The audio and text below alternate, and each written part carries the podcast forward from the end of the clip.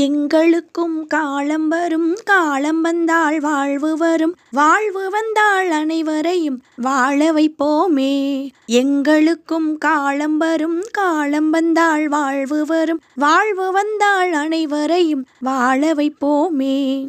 வளரும் வளரும் என்றே காத்திருந்தோம். மலரும் மலரும் என்றே பார்த்திருந்தோம். வளரும் வளரும் என்றே காத்திருந்தோம். மலரும் மலரும் என்றே பார்த்திருந்தோம். மலர் முடிந்து பிஞ்சு வரும். வளர்ந்தவுடன் காய் கிடைக்கும். காய்கள் எல்லாம் கனிந்தவுடன் பழம் பறிப்போமே. எங்களுக்கும் காலம் வரும். காலம் வந்தால் வாழ்வு வரும். வாழ்வு வந்தால் அனைவரையும் வாழ வைப்போமே உழவும் தொழிலும் இங்கே நாம் படைத்தோம். உறவும் சுவையும் என்றும் நாம் வளர்த்தோம். உழவும் தொழிலும் இங்கே நாம் படைத்தோம். உறவும் சுவையும் என்றும் நாம் வளர்த்தோம். பணம் படைத்த மனிதரை போல் பஞ்சுமைத்தை நாம் பெறுவோம். மாடிமனை வீடு கட்டி வாழ்ந்திருப்போமே.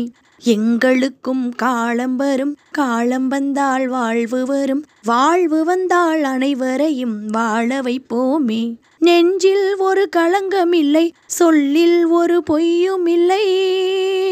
நெஞ்சில் ஒரு களங்கம் இல்லை சொல்லில் ஒரு பொய்யும் இல்லை. வஞ்சமில்லா வாழ்க்கையிலே தோல்வியும் இல்லை.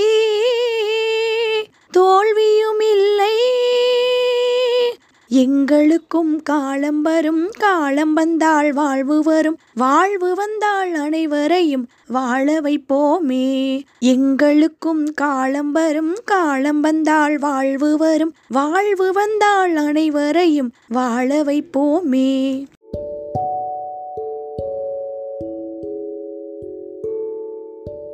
வாழ்க வளமுடன். அனைவருக்கும் காலை வணக்கம். நேர்மை கிடைத்த பரிசு என்பதை விளக்க ஒரு சிறிய கதை. ஒரு ஊரில் பாபுலா என்ற பெயிண்டர் வாழ்ந்து வந்தார்.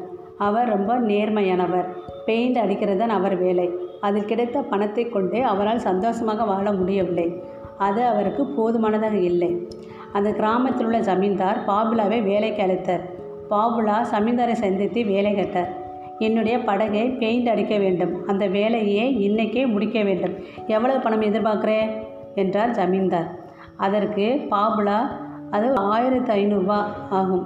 நீங்கள் கொடுக்கறது கொடுங்க யா என்று சொன்னார். பின் இருவரும் நதிக்கரைக்கு சென்று அங்குள்ள படகை நேரில் பார்த்தனர்.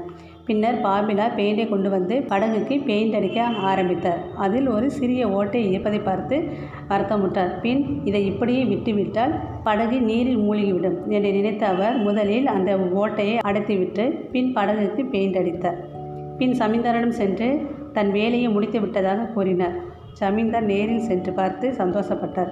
நாளை வந்து கூலியை வாங்கிக்கோ என்று சொன்னார் ஜமீன்தார் அதன் பின்னர் ஜமீன்தாருடைய மனைவியும் குழந்தையும் படகில் ஏறி சென்றனர். லீவு முடிந்து சென்ற ஜமீன்தார் வேலையால் ராமு திரும்ப வேலைக்கு வந்தார். அவர் ஜமீன்தாரிடம் அம்மாவும் குழந்தைகள் எங்கே ஐயா? என்று கேட்டான்.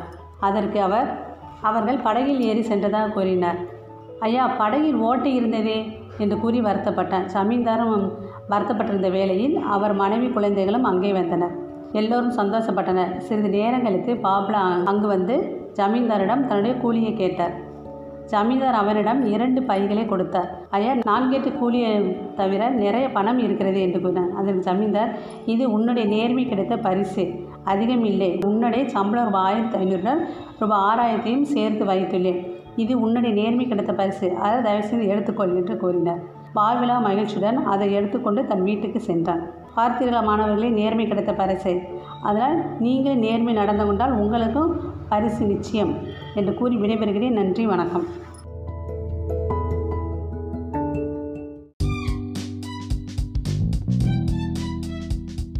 இன்றைய திருக்குறள் கூறுபவர் எட்டாம் வகுப்பு இ பிரிவு மாணவன் சி சேவியர் கியூரிசன். அதிகாரம் அறுபத்தி இரண்டு ஆழ்வினையுடைமை குறள் எண் அறுநூற்றி பதினான்கு.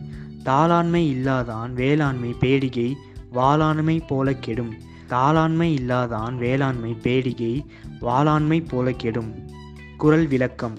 முயற்சி இல்லாதவன் பிறருக்கு உதவி செய்தல் பேடி தன் கையில் வாள் பிடித்து பயன்படுத்த முயல்வது போலாகும். நன்றி.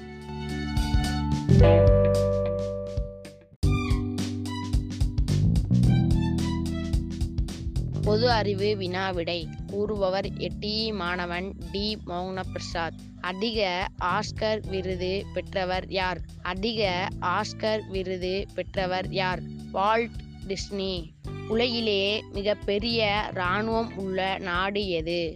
உலகிலேயே மிகப்பெரிய இராணுவம் உள்ள நாடு எது? சீனா.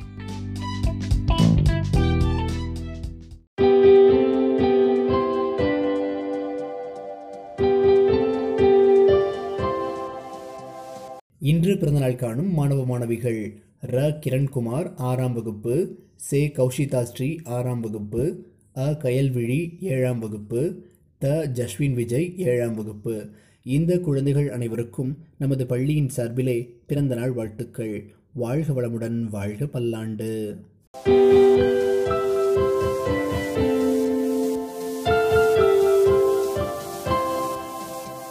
நல்லது நடக்கட்டும் நானிலம் சிறக்கட்டும். நாளை வேறொரு தொகுப்போடு சந்திப்போம். நன்றி.